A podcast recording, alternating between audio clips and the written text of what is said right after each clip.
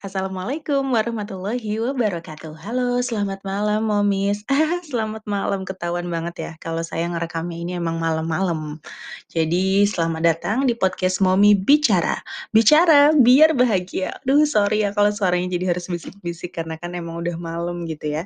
Jadi hari ini saya baru selesai tadi jadi host kopdar virtual dari komunitas yang saya ikuti, yaitu komunitas Voice Over Dubber Announcer Indonesia. Bisa search aja di Facebooknya barangkali ada yang mau join gitu ya. Dan juga uh, di Instagramnya juga ada @kvda Indonesia gitu.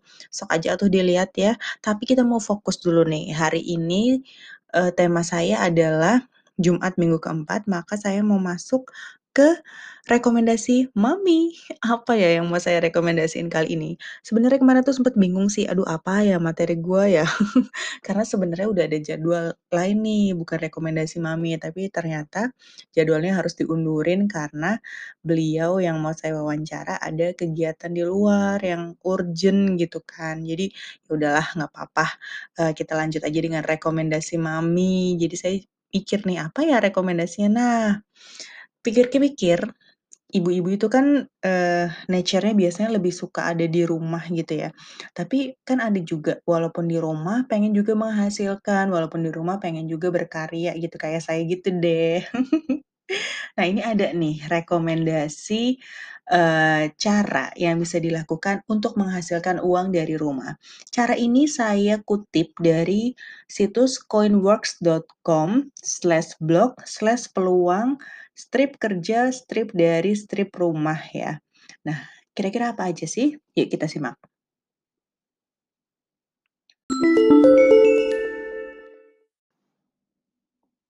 J to the A to the D to the I. Jadi, menurut situs uh, coinworks.com ini, cara pertama yang bisa digunakan untuk mendapatkan uang dari rumah, mendapat penghasilan dari rumah adalah mencari lowongan pekerjaan dari situs marketplace freelancer online. Cara gampangnya adalah cara gampangnya adalah menjadi freelancer, yaitu freelancer tapi yang pekerjaannya tuh dari rumah.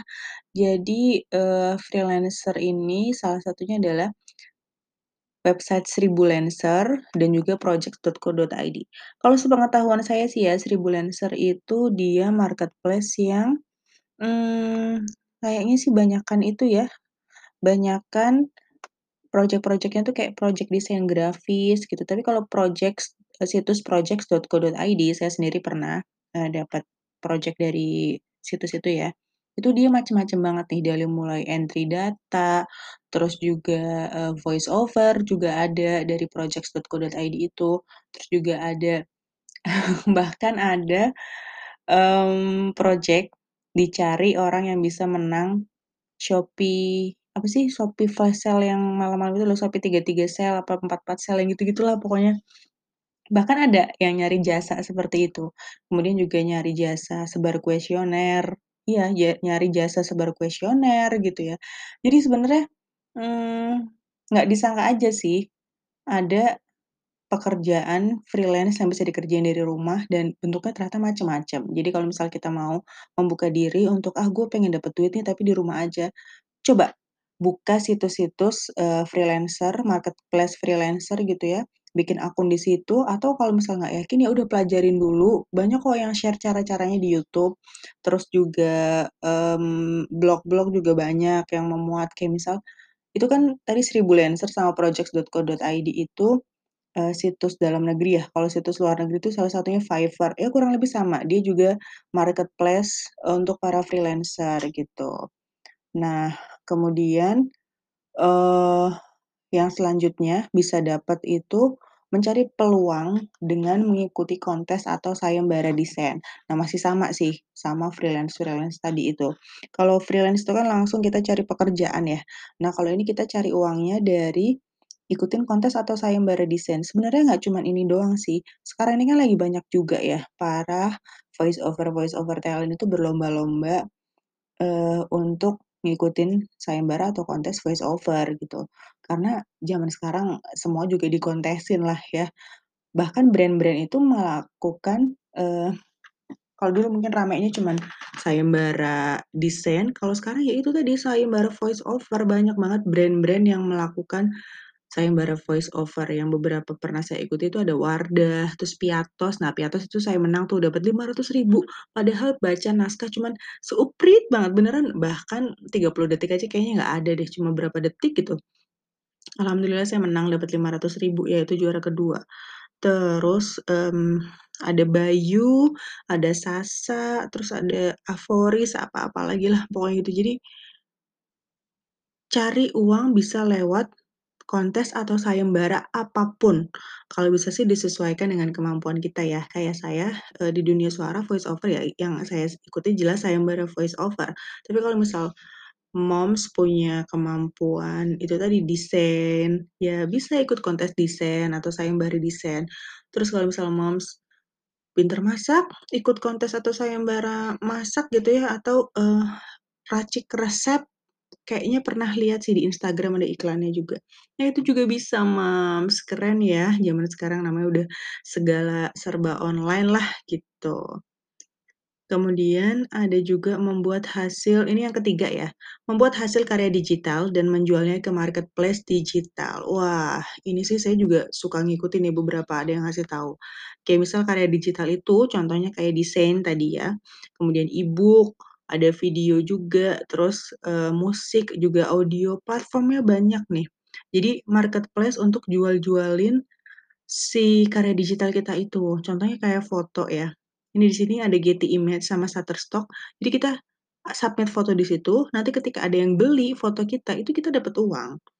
Nah, ini kan enak ya sebenarnya ya, walaupun secara realnya atau secara, eee, kejadian nyata di di diper apa sih bahasanya, kenapa gue susah banget dah. Iya pada kenyataannya, nggak semudah itu begitu masuk langsung ada yang beli, belum tentu kayak gitu ya. Tapi, itu bisa jadi salah satu alternatif rekomendasi cara menghasilkan uang dari rumah, gitu Mom. Tadi situsnya udah ya, ada Shutterstock dan juga ada Getty Image. Kemudian, yang nomor 4, menjadi tester aplikasi atau website.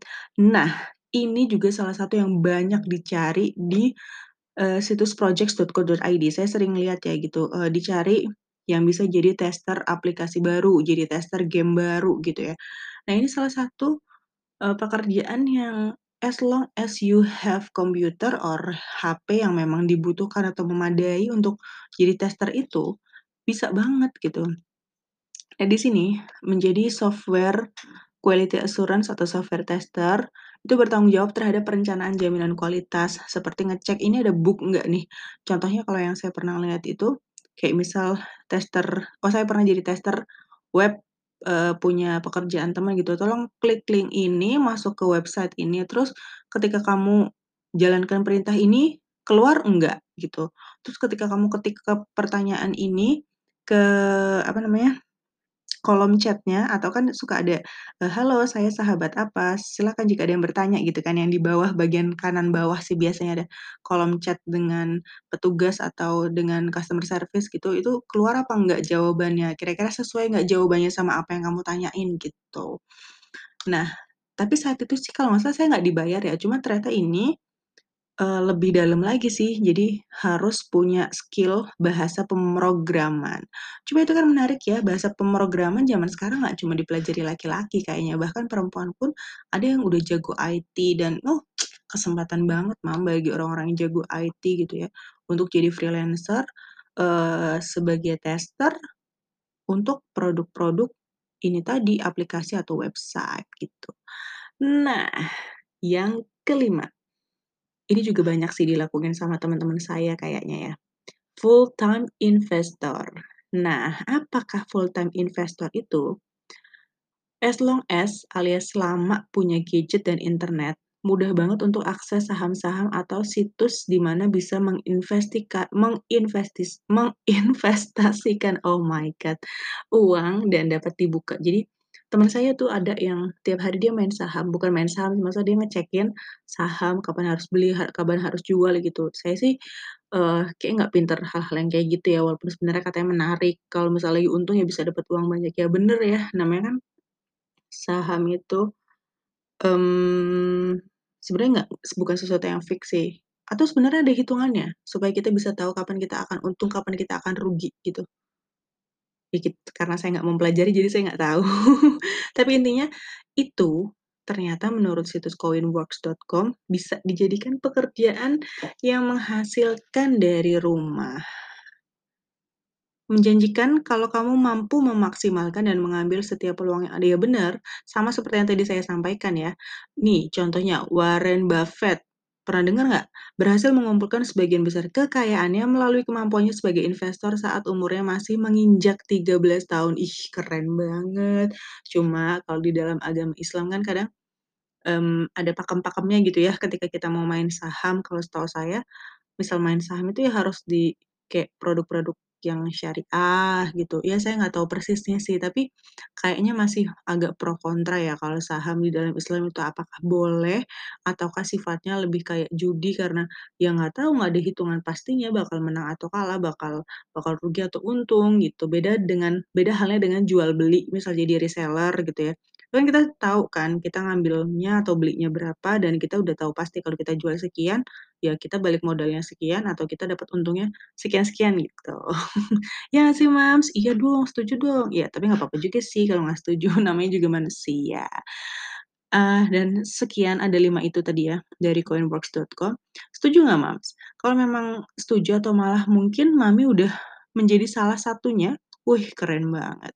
Mudah-mudahan apa yang Mami lakukan saat ini, itu menjadi berkah bagi diri sendiri dan juga bagi keluarga. Maaf kalau saya mulai nguap-nguap, sepertinya saya mulai ngantuk, tapi saya sempatkan untuk membuat ini supaya nggak ada PR nih, Mam. Mudah-mudahan sih manfaat ya.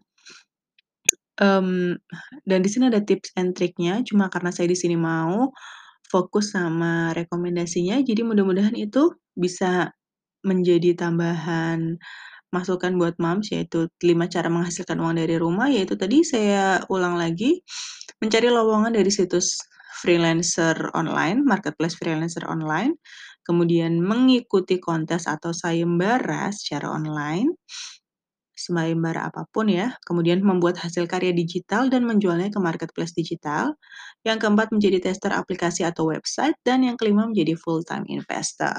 Oke, Mams, sepertinya sampai sini dulu saya di episode kali ini, hari Jumat yang ada di minggu keempat bulan Maret 2021. Sekali lagi semoga bermanfaat. Dan sampai jumpa di next episode Jumat minggu pertama bulan April. Saya Fitriani Rahman pamit undur diri. Bye. Wassalamualaikum warahmatullahi wabarakatuh. Eh iya saya lupa, jangan lupa follow IG Momi Bicara ya, atau uh, kunjungi juga momibicara.wordpress.com. Follow IG saya juga boleh @fismi. Sekali lagi makasih dan bye bye.